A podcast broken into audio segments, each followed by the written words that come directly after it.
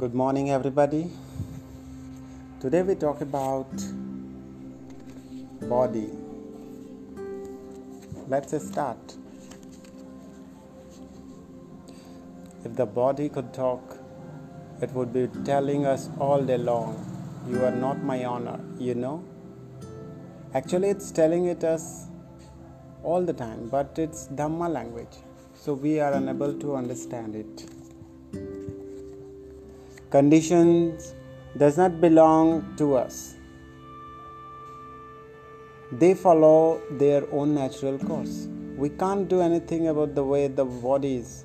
We can beautify it a little, make it look attractive and clean for a while.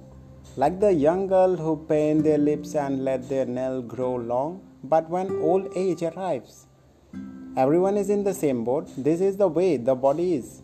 We can't make it any other way, but what we can improve and beautify is the mind. If our body really belongs to us, it would obey our commands. If we say, Don't get old, or I forbid you to get sick, does it obey us? No. It takes no notice. We only rent this house, not own it. If we think it does belong to us, we will suffer when we have to leave it.